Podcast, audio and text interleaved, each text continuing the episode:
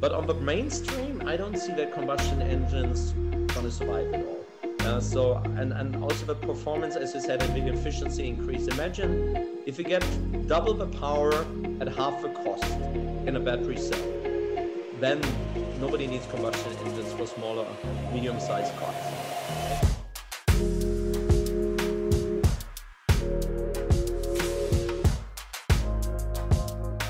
Hello, this is week one of the Blogs and Podcast, and today we'll be interviewing the former C E O of Pininfarina, uh, Michael Perschke. Uh, I'm joined alongside Andrew from the Current Review and Matt from Living E Vs. Hi guys. Um, so we'd like to start off with a few questions. So, like, what was your time at Pininfarina like? Like, how was like daily culture of, of Pininfarina, and like what was the main sort of goal when you were there?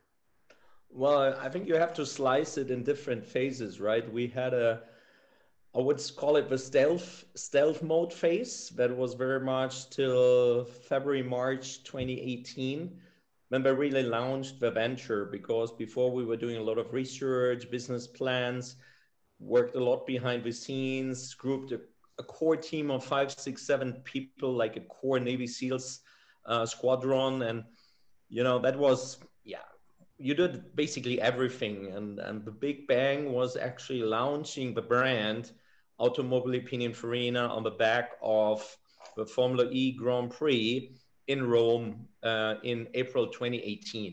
So up to that time, it was very, very, very much stealth mode, and we didn't really communicate. We didn't even have yet a legal entity. So actually we were launching a project, but already with a big name. And especially the last four weeks before we launched the whole thing, we basically did everything, and we worked kind of twenty-four times seven, because we launched the, the brand together with G Q. We had a really big event in Rome at a beautiful palace on the back of a Formula E Grand Prix. We also presented the idea at the evening, uh, at the morning of a press conference of a Formula E Grand Prix in Rome, because we said Italy is our home country, is Automobili Pininfarina. So we have to launch it on the back of our home Grand Prix. And we had barely a team of five, six, seven people. We didn't have much of an event agency or press P R company. Everything was like, we did it ourselves, really. And then from, from April eighteen, probably the first six months were super hectic. We needed to recruit a lot of people. We needed to find offices, um, you know, find the legal entity, open a bank account, you know, all the basics, finding lawyers, tax consultants. That was really hyperactive mode, because already after April, the next big thing was that we went to Pebble Beach. And in Pebble Beach, already the first time, we showed a design model. Uh, so we needed to go to U S, we needed to find a cool house where we want to do, do the private viewing, um, activate dealers. We started activating dealers globally, and I specifically focused also on the U S, started reaching out to the media. I think I had my first interview with Alex Guberman from E four Electric in April or May twenty eighteen. So basically you did nearly everything. And then probably after Pebble Beach, we got a very good reconfirmation that we're on a good wicket. People liked the car. We locked in thirty, forty reservations. People wanted the car, which, you know, there hasn't been really any other precedent case except us and Rimac at that time to announce a two million plus E V hypercar. Lotus was not heard of at that time, um, and nobody else was there. So basically, basically it was Rimac and us to say we're going to launch there. So Pebble Beach eighteen was a very good reconfirmation. And then from that onwards, you know, the little snowball became like a real avalanche. We created really proper teams. We set up our Italian office. We set up a real design team. So culture was still, I wouldn't call it hectic, but very ambitious, very intense, a lot of things at the same time, very short decision-making processes, very pragmatic. That was probably, for the first twelve months, really by motion. We've been twenty, thirty people. We did two offsites. We got people all together. Uh, we hired people from many companies. I hired people from A M G, from Ferrari, from Maserati, from Tesla. So we really built a, a very good team. And when we went for our bigger offsite back in December twenty eighteen, we've been already forty-five, fifty people, and, and it felt really good, very, very good spirit. So And then, of course, you become a more more like a company. So twenty nineteen was earmarked by becoming a company. We launched the full-fledged car at Geneva Motor Show in twenty nineteen. And then you build like pillars, property departments, you become more of a company, you set targets, uh, your shareholders become more ambitious, how you're going to deal with the money. And we've been much more in the media. I mean, the good thing is when we launched the Battista in Geneva, we were the number one sports car brand of all launches across the world from a media coverage. The only guys who were close to us or just a slightly notch ahead of us was Bugatti with a sixteen cylinder, uh, most expensive car in the world announcement. And that traveled a little bit further than the Battista. But other than that, the Battista even beat the S F ninety Ferrari announcement and many wow. others. So that was really, really cool. And we had a lot of um, bloggers also coming for, for Geneva. We got some really, really cool coverages on on some crazy channels, and they really loved the car because it was something really different. And then it became more of a normal car. I would say the first twelve to eighteen months, months been really crazy. I mean, uh, very unique experience, which I was very gifted to be able to be part of and, and shape it. Um, and then, you know, you would develop more into a proper, I wouldn't say normal car company, but an E V startup company. At the beginning was like more like a mission. We were building a plane while going on the runway. Yeah, no, it's a, it's a stunning car, the Battista. Um, I just, it was interesting you said there about uh, setting it up as like a legal entity and all that. So what is the exact connection between Pininfarina, the styling house, and Pininfarina, the car company? Like, do you share much resources together, or? Yeah, it's, it's two completely separate companies. We okay, have yeah. partially the same shareholder, but we're like sister cousin companies. So hmm. none of the two have a mix with the other one from a management point of view, from a shareholding point of view. But of course, Automobili Pininfarina used a lot of resources from Pininfarina. At the beginning, still a lot of the design was done by Pininfarina before I set up my, my own design team, which was still, was still recruited to a large extent from Pininfarina people. If I didn't work for Pininfarina, I would work for other Italian design houses like Giorgiaro, like Zagato, like Ital Design. Mm-hmm. Because we wanted to preserve really a very strong Italian design D N A. That was super, super important. Um, and then on the engineering side, we really had people from everywhere, from Faraday, from Tesla, from Maserati, from Ferrari, from B M W, from Porsche. Um, but the design, we had a very intense collaboration. Yeah, so it is mm. still one Pininfarina from a customer design perception point of view. But of course, the design house puts the badge on the side of a car. My Automobili Pininfarina has the badge in the front. So it's the very first car, really, which was carrying the Pininfarina name as an O E M car brand and not just as designed by. That was a big step. Yeah, definitely. I can imagine. Um, also, so uh, I know it's very hard to nail down in the media because you plan to build one hundred fifty Battistas in total, but um, like they said, they're nearly sold out. So are they still available? Of the, is, are all the build slots gone at the moment, or is there some uh, still available? So I'm I'm not completely in the company anymore, but no, I know. Yeah. yeah. So the first, what as far as I know, the first year of the production is of course sold out, and then for the second, third year, as far as I know, there's still production slots available. It's also different by market because the sequence of launch and production will be different by region. So Europe will start first, then you will have North America, then you will have rest of the world. So depending by the region, also different slots are taken, different slots are still available. Perfect. And so is that one hundred fifty just for the first year, like for all the regions combined, or is it for- No, that's a total production, production of total production, the entire yeah. Battista. And will that be roughly talking, I think three years, is it? Is the plan roughly three uh, years? So yeah, around yeah. fifty year. Okay. You have to calculate round about four to five cars a month. Mm. Yeah, wow, so you're yeah. talking round about thirty-two to thirty-four months of production. I think that says a lot about the amount of work that's going into each car when you're only making yeah. five or six a month. Definitely, yeah. It's a it's um, a very heavy, manual, physical, intense piece of art you have to put together. Mm. Mm. And um, of course, it shares much in common with the Rimac C two. Um, so how much of it is actually from the C two, uh, like uh, obviously the chassis and such, but like how much of it is original designed in-house by Pininfarina, and then like what kind of parts are supplied directly from Rimac? So, I mean, one of the core signature parts which comes from Rimac is, of course, the battery pack. So mm. the T-shaped carbon monocoque battery pack, um, that comes, originates from Rimac, and the electrical motors. Uh, the sus- suspension system had been ad- adjusted to give it a little bit of a different feeling, because the Battista is, is more like a luxury Hyper G T, uh, uh, while the Rimac is tend to, to be a little bit more of a track tool. Um, mm. But on the weight, they don't differentiate so much.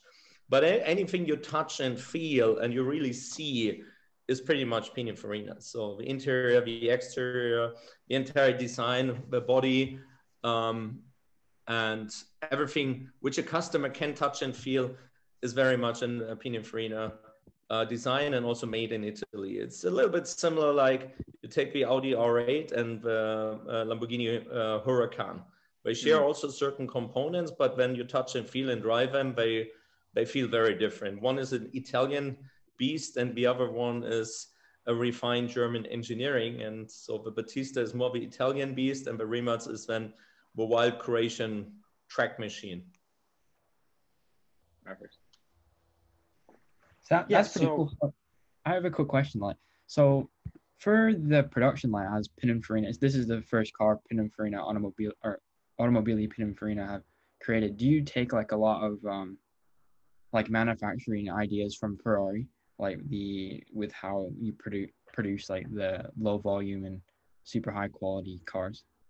I would say less from Ferrari, because even Ferrari doesn't do their one-offs in-house. Like the limited number and one-off cars, a lot of them are still produced at Pininfarina in Italy. Uh, so the J fifty America, all these kind of cars, actually they, they take the body and they take everything, they take it to Pininfarina, and Pininfarina does, does the coach building. So um, all the very small, very handicraft manufacturing actually is still very much a competence residing within Pininfarina as a competence. Um, and so that's also good, because we can pass on, or Pininfarina can pass on that knowledge, and does a contractual manufacturing even of a Battista. So the Battista is produced at Pininfarina with people from Pininfarina.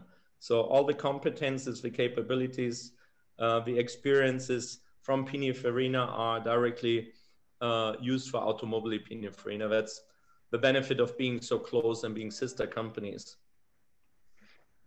So with, because uh, on the topic of electric vehicles, uh, Karma, from uh, California, they have a uh, they have the Karma G T, which has been designed by Pininfarina.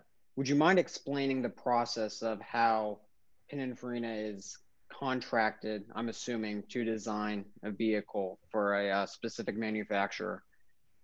I mean, Pininfarina has been doing that for ninety years now. So this year was the ninetieth anniversary of Pininfarina. So ever since inception, um, uh, Battista Pininfarina was in the business of designing cars for others.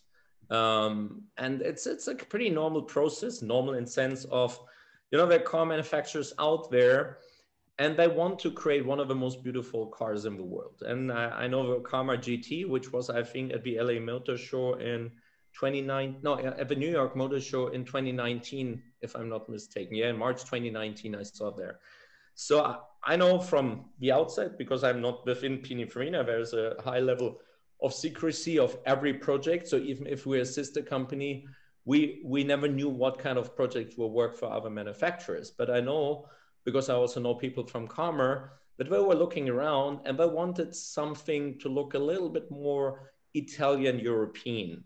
And then you don't have many choices, right? Ital Design is more or less owned by Volkswagen Group. So it's not necessarily used a lot by by non-Volkswagen Group brands, except some Chinese.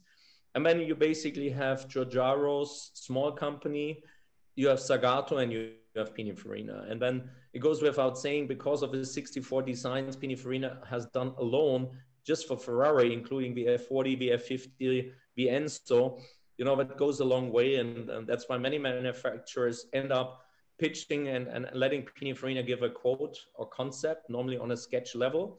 uh, that gives you like the broad idea, how could it look like? And this is also where Battista started. And then um, they move it from there and say, okay, you know, we like that concept design. Uh, we want you to do a show car. Normally, Pininfarina gets a lot of show car assignments, and the Karma G T was one of them. But they did show cars for VinFast, they did show cars for, for many uh, Chinese uh, brands. We worked a lot, of course, for Ferrari, for Maserati. We did some, at some time also work a lot for Mini. So basically, it is probably the number one design house in the world if you want something Italian. And that's where the Karma G T also ended up to be designed by Pininfarina for Karma. And then they built the show car physically at uh, the facilities in Italy. Wow. Yeah. It does look pretty attractive when you uh, see the pictures of it. Yeah, yeah, it's a it's a very beautiful car. I saw it at the New York Motor Show, and it's it's a beautiful car. It looks stunning. And of course, it has this very unique, sleek Italian design, the proportions, the dimensions, the surfaces. You can see where it comes from. Even if it wouldn't have a badge, you would very quickly say, it looks very much like a Pininfarina design. So when you first showed it at Geneva, actually, like how functional was the car? Like, could it actually, like of its performance, could it actually match it? Or was it purely theoretical at that stage? No, the car we launched in um, Geneva was what we call a running show car. So it had its own engine, it had its own battery, it had its own electronics. But that was still far away from a real serial intent, production intent car. But when you go to Instagram, to Automobili Pininfarina, and you want to use that video, there's a video from March twenty nineteen, because we launched the Battista on the back of a New York Motor Show in a different location. And you see the car driving by itself through uh, downtown of Manhattan. So it could drive by itself, it could move by itself, but of course not anywhere close to the spec levels the car is going to have when it's going to be launched in spring next year. Of course, yeah. And um, so you say the battery, of course, being sourced from Rimac. So that's one hundred twenty kilowatt in size, I believe. Um, so just from the pure specs. Um, interestingly, I saw the top speed is, because um, the Rimac C two can achieve over two hundred fifty miles an hour, theoretically, whereas the Battista is limited to two seventeen. Um, is there any particular reason behind that, uh, limiting the top speed to? Well, this information is not totally correct, because the Rimac's in the homologated version, how you buy it and how it will be homologated and put on European roads, is limited mm. only to three hundred thirty kilometers an hour. Uh, while the Battista is in its serial production at three hundred fifty kilometers an hour. So it's twenty kilometers faster than the Rimac's as a homologated car with the homologated street tires. Um, okay. But the Battista can achieve more or less similar top performance levels with different set of tires, and of course in a non-homologated version, so not what you have written on your registration papers. Uh, you would be able to unlock that if you are on a safe track. Um, but it is not allowed and homologated for this kind of speed on a public road. Okay. Perfect. So you Thank talk you. about um, how how you're um, less involved with Pininfarina right now. Can you explain well, what the reason is for why for for why you're not as connected with Pininfarina now?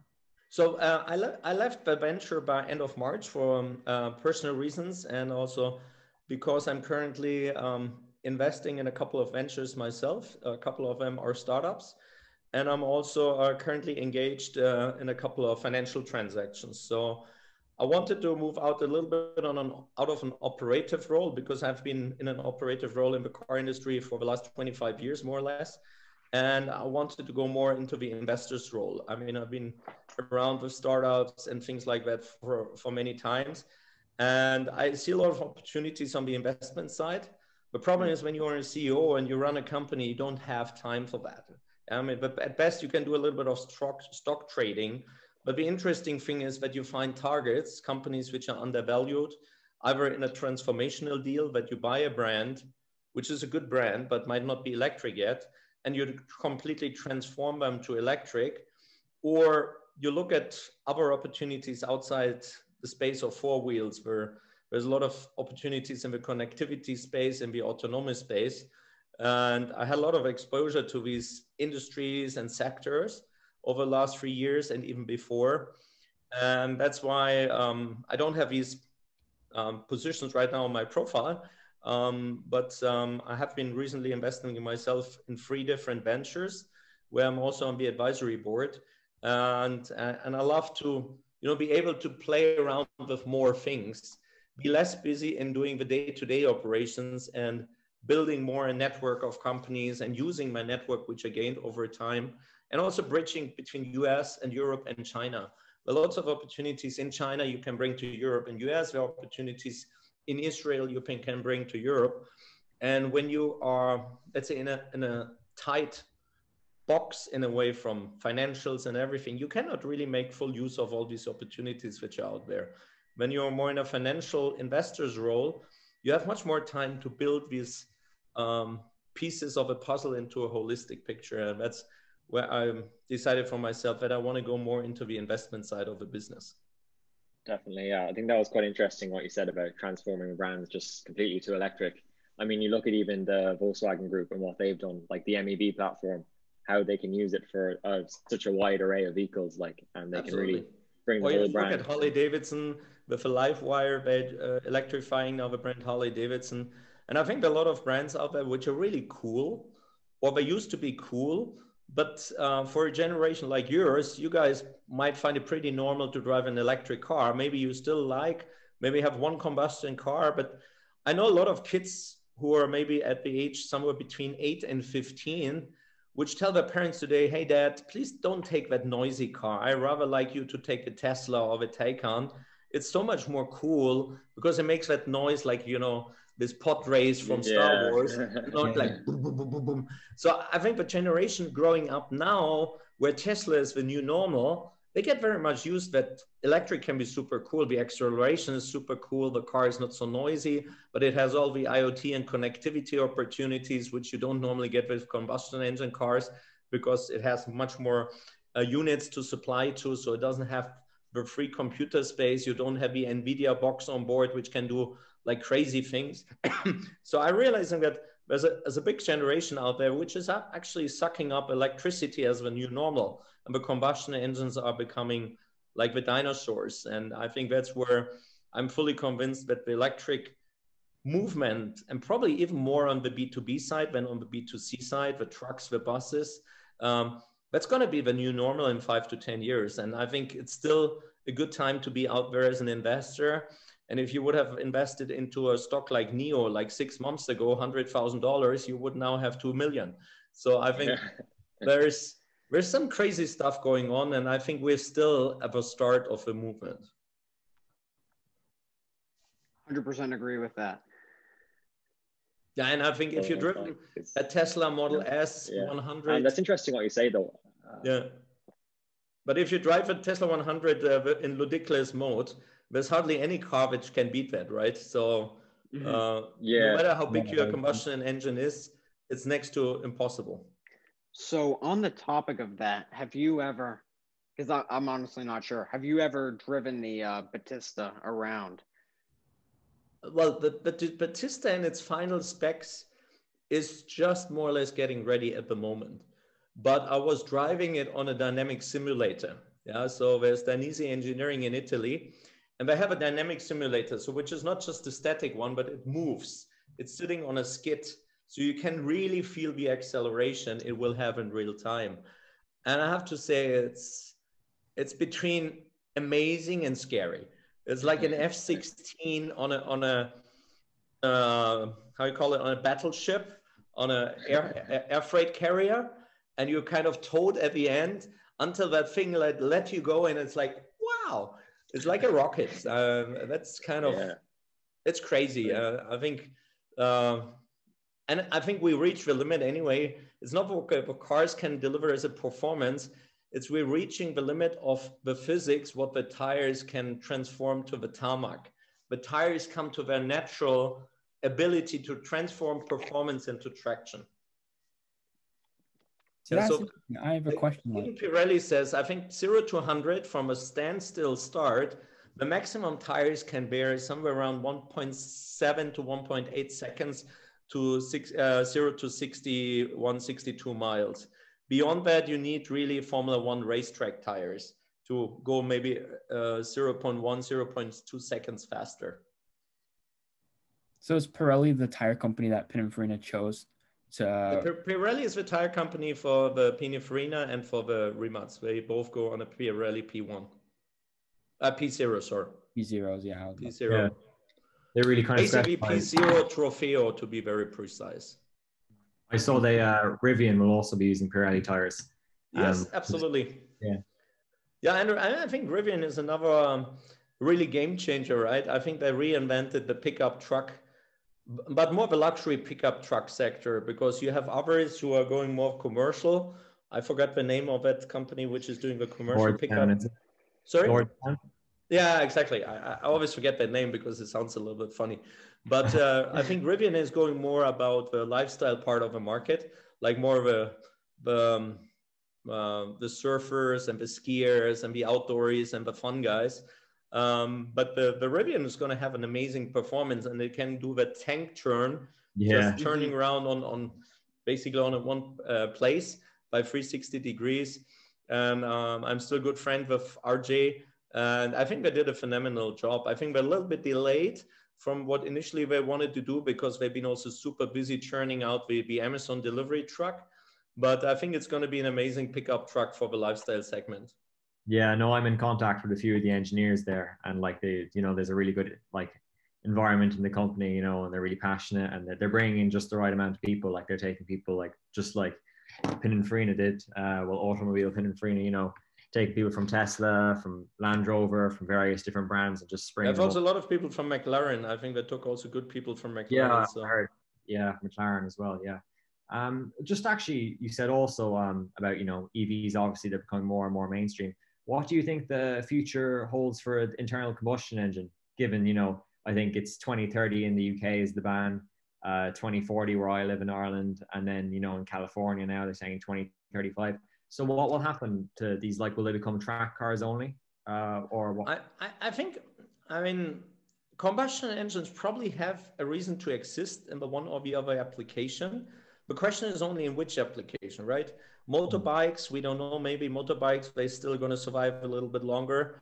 Um, maybe even as a as a range extender mode to charge batteries, possibly, but. Whatever you read right now from the regiment in, in many countries, like you say, Europe, uh, U K, Scandinavia is even moving faster.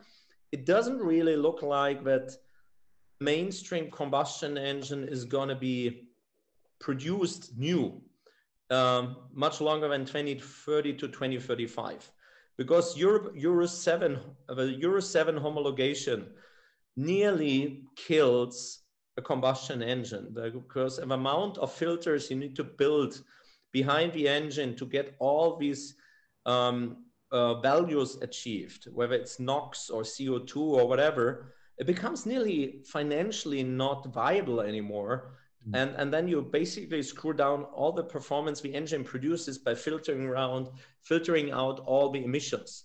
So I know that from many car companies, I mean, I don't know if you watched recently the news that Daimler is outsourcing the entire index, um, um, engine production to China, um, and, and moving, I mean, engine production to China for a company like Daimler, who was so proud on their combustion engines, I mean, developing all kind of breakthroughs, shows what is in the future core and what is in the future like declining. Uh, so I mean, if the car manufacturers are serious, they, they need to look at, do they want to get involved in building battery cells? I mean, mm-hmm. packs is logic. You have to build your packs, but with battery cells. Um, are you going to produce your own electrical motors? Uh, are you going to produce your own inverters? Um, but the value chain will change. I mean, look at gearboxes. I mean, how many companies today build gearboxes? Yeah. One day, the majority of cars will not need any gearbox anymore. An E V car has one gear. There are some cars who will have maybe two gears, for whatever reasons, um, but normally an E V car will not have gears. Um, it will not have a combustion engine. So there's an awful lot happening. And I think at some point, you cannot be half pregnant. At some point, you need to decide, am I going to be an E V company or a combustion engine company? And I think in the last twenty-four months, a lot of has changed. I mean, there are some few, few stubborn brands out there. I call them stubborn because they neglect E V completely. Like Ferrari continues to say, we're never going to build electric cars, which I would doubt, because at some point they just might not be able to sell them anymore, because either you don't get a number plate or the tax is going to be so horrific that you're just gonna not going to find buyers anymore. So mm-hmm. I think the, the point of no return has been crossed. And when we've been in Pebble Beach in twenty eighteen, everybody looked at us as exotic. They say, ah, oh, why are you doing an E V hypercar? It's never going to sell. When you come back to the same place in twenty nineteen, every third person said, yeah, you know, I heard this E V is coming. I'm interested. Yeah, yeah. So you move from a very niche, very exotic stage to already, I wouldn't say mainstream, but you become much more relevant. And I think if you go to Pebble Beach in twenty twenty-two, people will say, well, you still have a combustion engine car launching, but yeah. why is this brand and that brand, they all go electric? So have you missed it? Or why are you thinking that in, because it's also about not only buying the car and getting it registered today. Um, maybe one day you will have in London, not eight or ten pounds con congestion charge, maybe you have one hundred pounds congestion charge per trip, you know, and then people will just stop using these cars. And we have, um, we made some fun scenarios. You all know Jurassic Park, right? Yeah. Uh, so we said there's going to be new Jurassic Parks, and they're going to call uh, going to be called Nürburgring.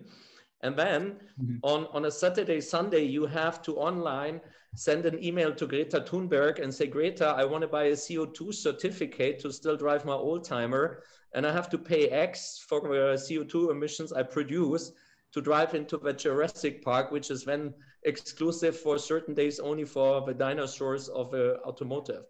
Now, whether this is going to be twenty thirty, twenty forty, or twenty fifty, I don't know. But I think, um, yeah, combustion engine cars are going to end up as a as a rare species, because on the new car side, at some point, look at Norway, fifty, sixty percent of the cars are electric. Then, of course, a car holds eight to ten years, so the combustion population is going to decline slowly. But if we talk about twenty forty, probably everything will be either electric, and then the question is, will it have wheels or will it go also uh, vertical and fly? Uh, and then we'll move into the scenarios of a Star Wars and and whatever the the, the sci-fi uh, scenarios. Yeah, no, I think that's spot on, because also important to know E Vs will get continuously cheaper and cheaper as development continues with the battery packs and such. You know, uh, like gradually lowering and lowering the cost. I mean, you see with Tesla now. I mean, the prices keep on getting lower, and of course, they have a twenty-five thousand dollar model coming in a few years. Um, so yeah, actually, I'd be interested to know uh, what are your thoughts? Sorry, you're muted. Ben? Self-driving. Can you repeat? Oh. You were muted for uh, a second. Sorry. Yeah. Uh, can you hear me now? Okay. Yeah. Yeah. Perfect. Yeah. So I was just wondering, um, what what do you think of Tesla? Like, because obviously they're great praise from, you know, being pioneers in the area, the self-driving tech, everything, but then there's the build quality and, you know, some would say the comfort and the ride and stuff. So what's your opinion on Tesla? Well, I think that Tesla has evolved fast. I mean, yeah, you could complain about the early Teslas, the quality, the build quality and material. Um, I had a Tesla Model three Performance here in Munich. Um, I liked the car, especially the connectivity was amazing. You know, I could have Zoom conferences on my display, all these things super cool. What really annoyed me is when I, I had an accident and my, my car, uh, my door went um, bad. Uh, it took them six weeks for the spare parts. So I think Tesla is mat maturing as a company, um, but I think the rest of the company never runs as fast as Elon. So they always have a, a game to catch up. So he promised a lot. And at some point, he always delivers. It's just that the gap in between sometimes leaves people with a little bit of a disappointment uh, um, because he sometimes tends to overpromise. Um, but I'm not saying he's not delivering. It's just, you know, he takes something he has in his head as real today. The rest of the guys have to catch up and make it real a few days or weeks, sometimes months, and sometimes years later. Like we... We all been waiting for the Tesla Roadster, which was promised for eighteen, for nineteen, for twenty, and now probably going to see twenty twenty-one or twenty twenty-two. Yeah. So, but I think if you look at how long the brand exists overall, thirteen, fourteen years, and what he has achieved, when we will still all need to say, you know, we would not talk about electric cars the way we talk today if there would not have been Elon Musk. I mean, he was the game changer, and, and, and all credits up to him. You know, nobody is interested who was the second guy who discovered America. It was Christopher Columbus, full stop. And yeah. whoever came after him, you know, never got the same limelight. And I think if somebody will say who invented the electric car, I mean, we say it was Elon Musk, even if he might not have invented the electric car. There were many other efforts to put an electric car on the road, but nobody made the breakthrough. And so I would say, yeah, there are smaller, you call it casualties on the way where things didn't happen the way we should, or they took longer, or glitches. But overall, we I think we all have to give him credit. I mean, he did things nobody else was daring to do, and no of the large manufacturers had the balls to do what he did. And I think his ex-wife was once quoted, he's the guy with, uh, with the iron balls. Uh, he just does his thing. Uh, and he gives a flying fuck on whatever anybody else says, he just does it. And yeah. I mean, we all be happy if we would have one Tesla, but then he had PayPal, he has SpaceX, he has Hyperloop. So I think the amount of activities he ha he's doing and the breakthroughs, I think is just remarkable. one hundred percent. Have you ever had a conversation with, with Elon Musk? And No, and never never really face to face. I have, in the early days when I was thinking about uh, leaving leaving Audi, I had uh, two or three phone calls with his team and one call even with him, but I never met him face to face and had a, a conversation with him. Unfortunately, I think would have been very interesting.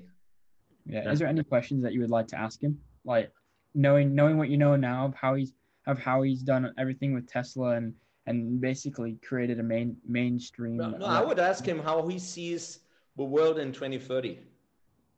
Yeah, that, uh, because that, when that I could question, could do ask. a couple of good bets and and buy a couple of uh, things early enough that uh, if you would have bought Tesla ten years ago as a stock, um, then you're gonna be you would be very well off today.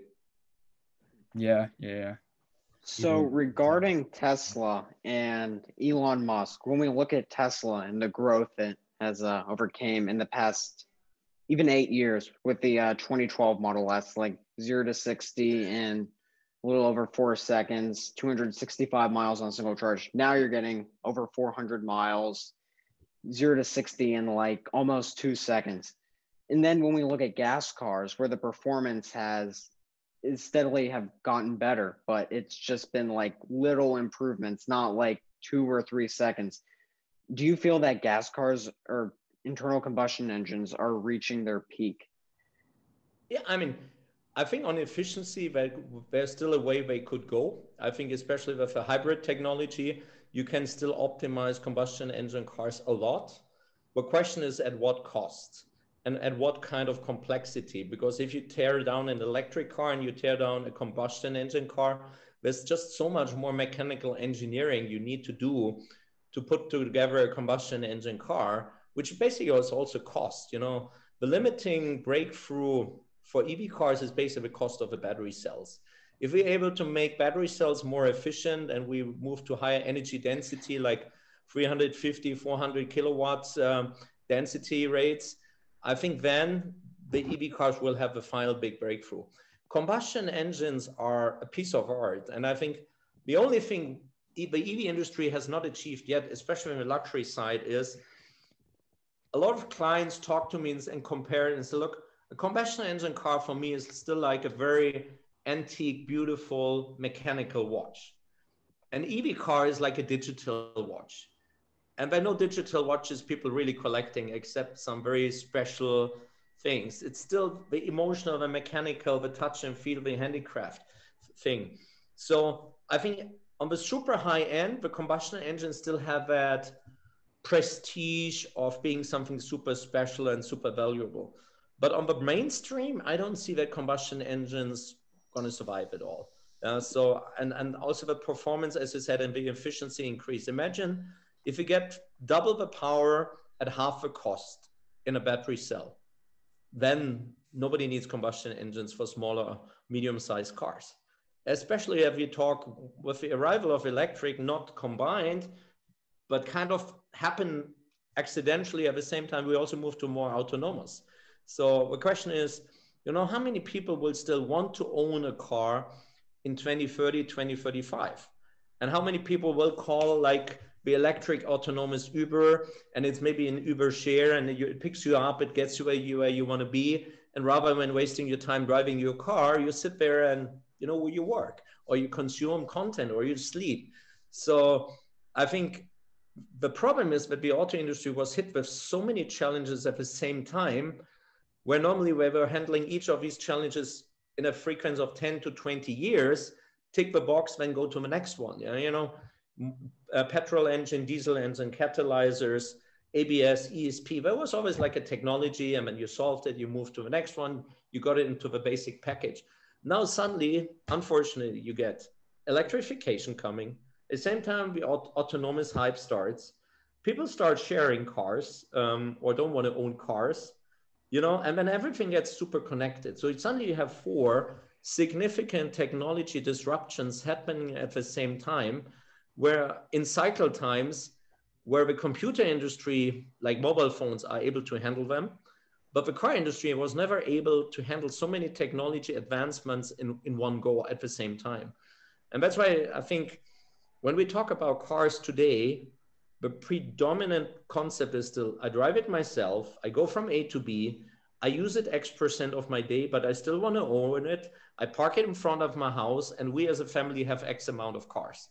And you still define, not you, but the society still defines itself uh, to a certain extent that a car is a status symbol, especially upper mid, middle class families. You know, people have their little houses, and then everybody looks, oh, what car, kind of car he has. And I know when I was jogging through through Beverly Hills, you see like every second house there was a Tesla there. It was just cheap in California, and it's still owned.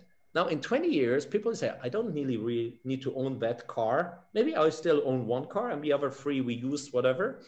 It needs to be electric. Of course it was gonna be autonomous.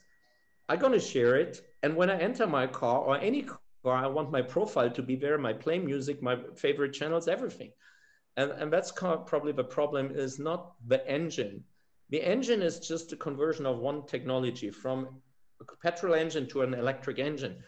I think the, the big transformation is, what does a car stand for in the future? Is it still a car, or is it basically using mobility? Like, you know, I don't know if you guys still had the, the C Ds, right? Uh, you still know C Ds, yeah? Before yeah. the C Ds, there were black vinyl, uh, um, how you call it, music plates. Uh, so I think in ten years, people say, what, what C D? C D player? What the fuck? I have Netflix, I have Spotify, I have Apple Music, you know? So my question is, we'll move along that paradigm from owning to using in so many factors that I don't know what will be the definition of a car, or will it be the definition, I want to be mobile, and I want to be mobile again around any need of being mobile, up, horizontal, Hyperloop, you know? We're still yeah. dreaming about uh, Spocky beam me up, I don't know, twenty fifty maybe. We have ability that mobility is, you press a button and you appear in Australia. Um, but I don't know if that's possible. Yeah, I know, it's definitely, I mean, I think like all the developments in the automotive industry just seem to be all happening all at once now, with electric, with self-driving and all. Like the twenty twenties will probably be the decade where we'll really see everything kind of ramped up through. Um, it is interesting though, what you said. I mean, I, I for one wonder, I mean, my dad was uh, pondering buying a nine ninety-three Porsche nine eleven uh, recently enough. And I was saying like, you know, will like classic cars like that, say, you know, like really special cars, you know, Jag E types, even a four five eight Speciale. I mean, when they get to that stage where like everyone's going around in their driverless pods and such, I wonder, will these cars be like incredibly, incredibly valued and sought after, while like the ultra elite, you know, as you say, to drive around the Nürburgring just, you know, just to go for their burn or just to admire, to look at, you know, that's, I do wonder that, you know. Yeah, and I think, and I've, again, I think we go to two or three phases, because you guys still all have your driving license, right? Yeah. Yes, you still did a proper driving license and a proper car with a steering wheel, with a gear knob, or at least an automatic, and you still manage traffic by yourself.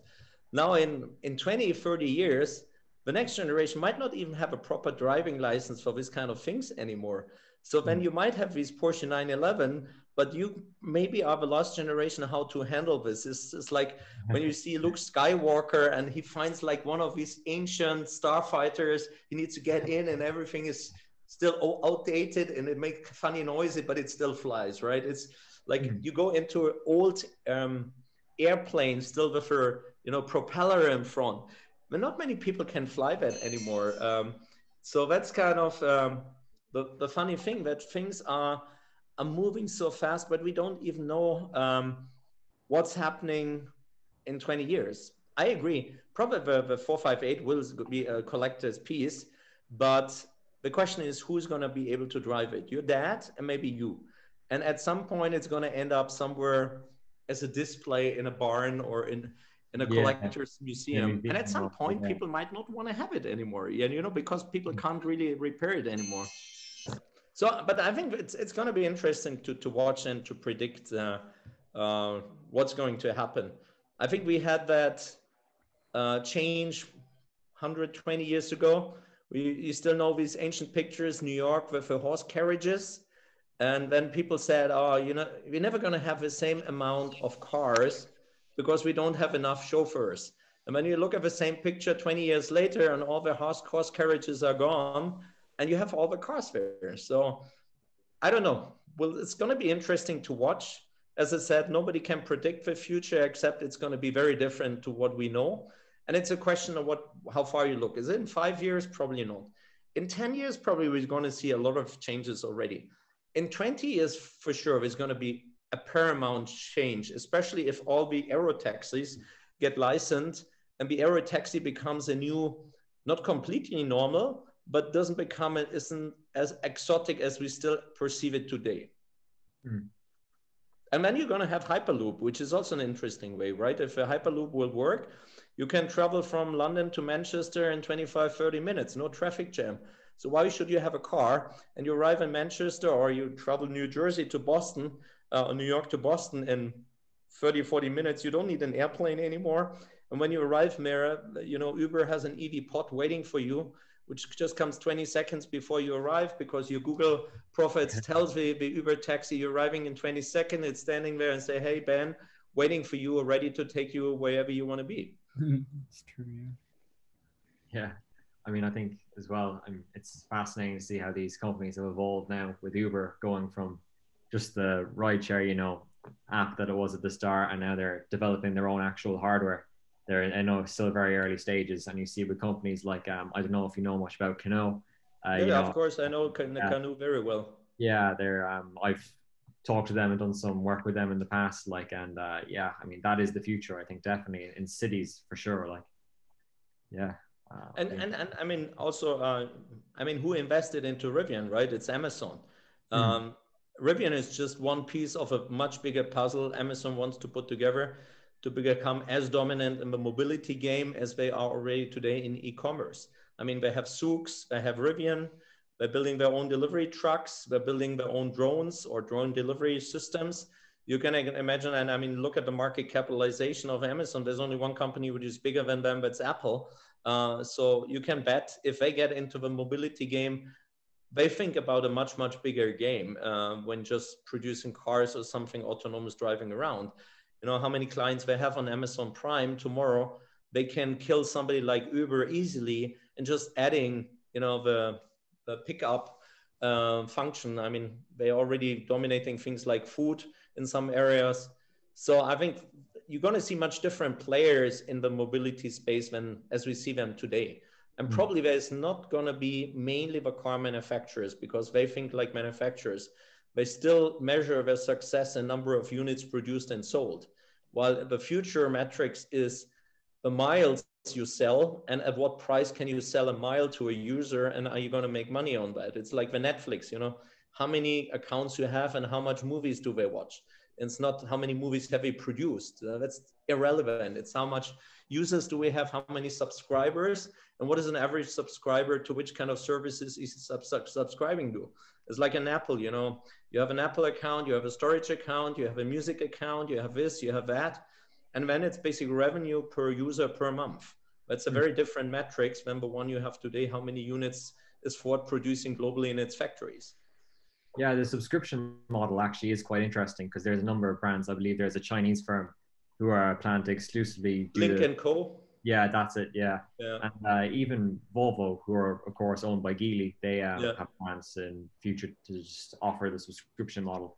Yeah. Uh, Although I think that when you look at some companies and they call it subscription, you need to go a little bit deeper, because subscription is very much a buzzword. Mm. Um, and it's sometimes used, and when you look deeper, it's still kind of a leasing model. A real subscription is really like, have it today, drop it tomorrow, take something else day after, and be super flexible. Uh, and you just pay a fee and you go uh, pay per use. So we have in Europe also models like Six Chair, you had Drive uh, Drive Now, Car to Go. Um, so very different of these, right? Um, um, you know, pay per use basis. Um, but the consumers have not broadly adapted it yet. So I think it's still in a nascent stage, but we're going to see much more on that um, in the, in the years to come for sure. Again, you're talking to generation Netflix, you're talking to generation iTunes, you know, people are used to this kind of services. So why not apply it also on, on the mobility space? Definitely. I think it'll be much more easier to integrate with uh, what's it, generation X or, you know. Yeah, absolutely. Or, yeah. Yeah. I think Fisker oh. also have a subscription service that, that they've been talking about. But Sorry, yeah. come again? I think Fisker has also talked about a subscription service. Yeah, yeah. I think many talk about it. I yeah. think you first, I mean, they need to see who can really manage it, because financially it's not that easy. You, as a car company, you need to also somehow have these assets somewhere financed by someone. You know, it's not that, you know, you don't have an endless balance sheet to keep hundreds of thousands of cars on your balance sheet. Somebody needs to finance them and operate them. So that's why talking of subscription is one thing, but really making it happen is a second thing.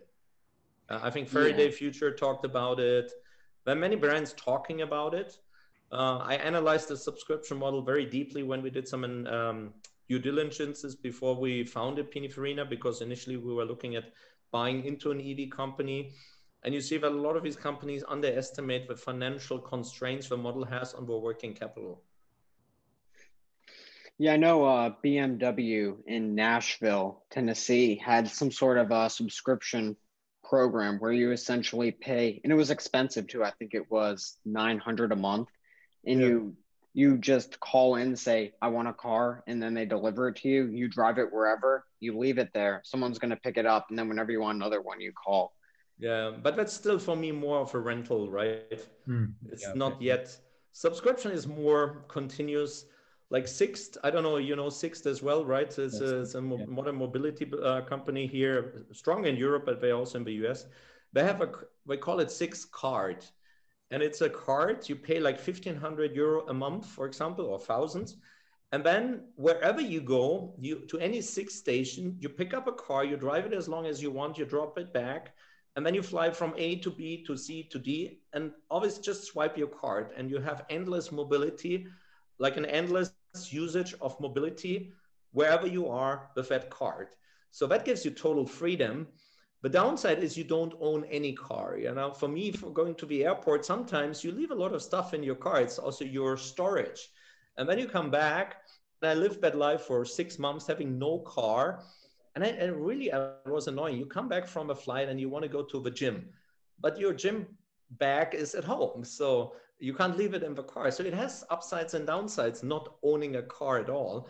Of course, you don't have to pay for parking space. You don't have to pay for insurance. Uh, so it depends also on the flexibility of a user, how flexible you are to accept that you don't own a car anymore, but you always have a clean, washed car, fully fueled up.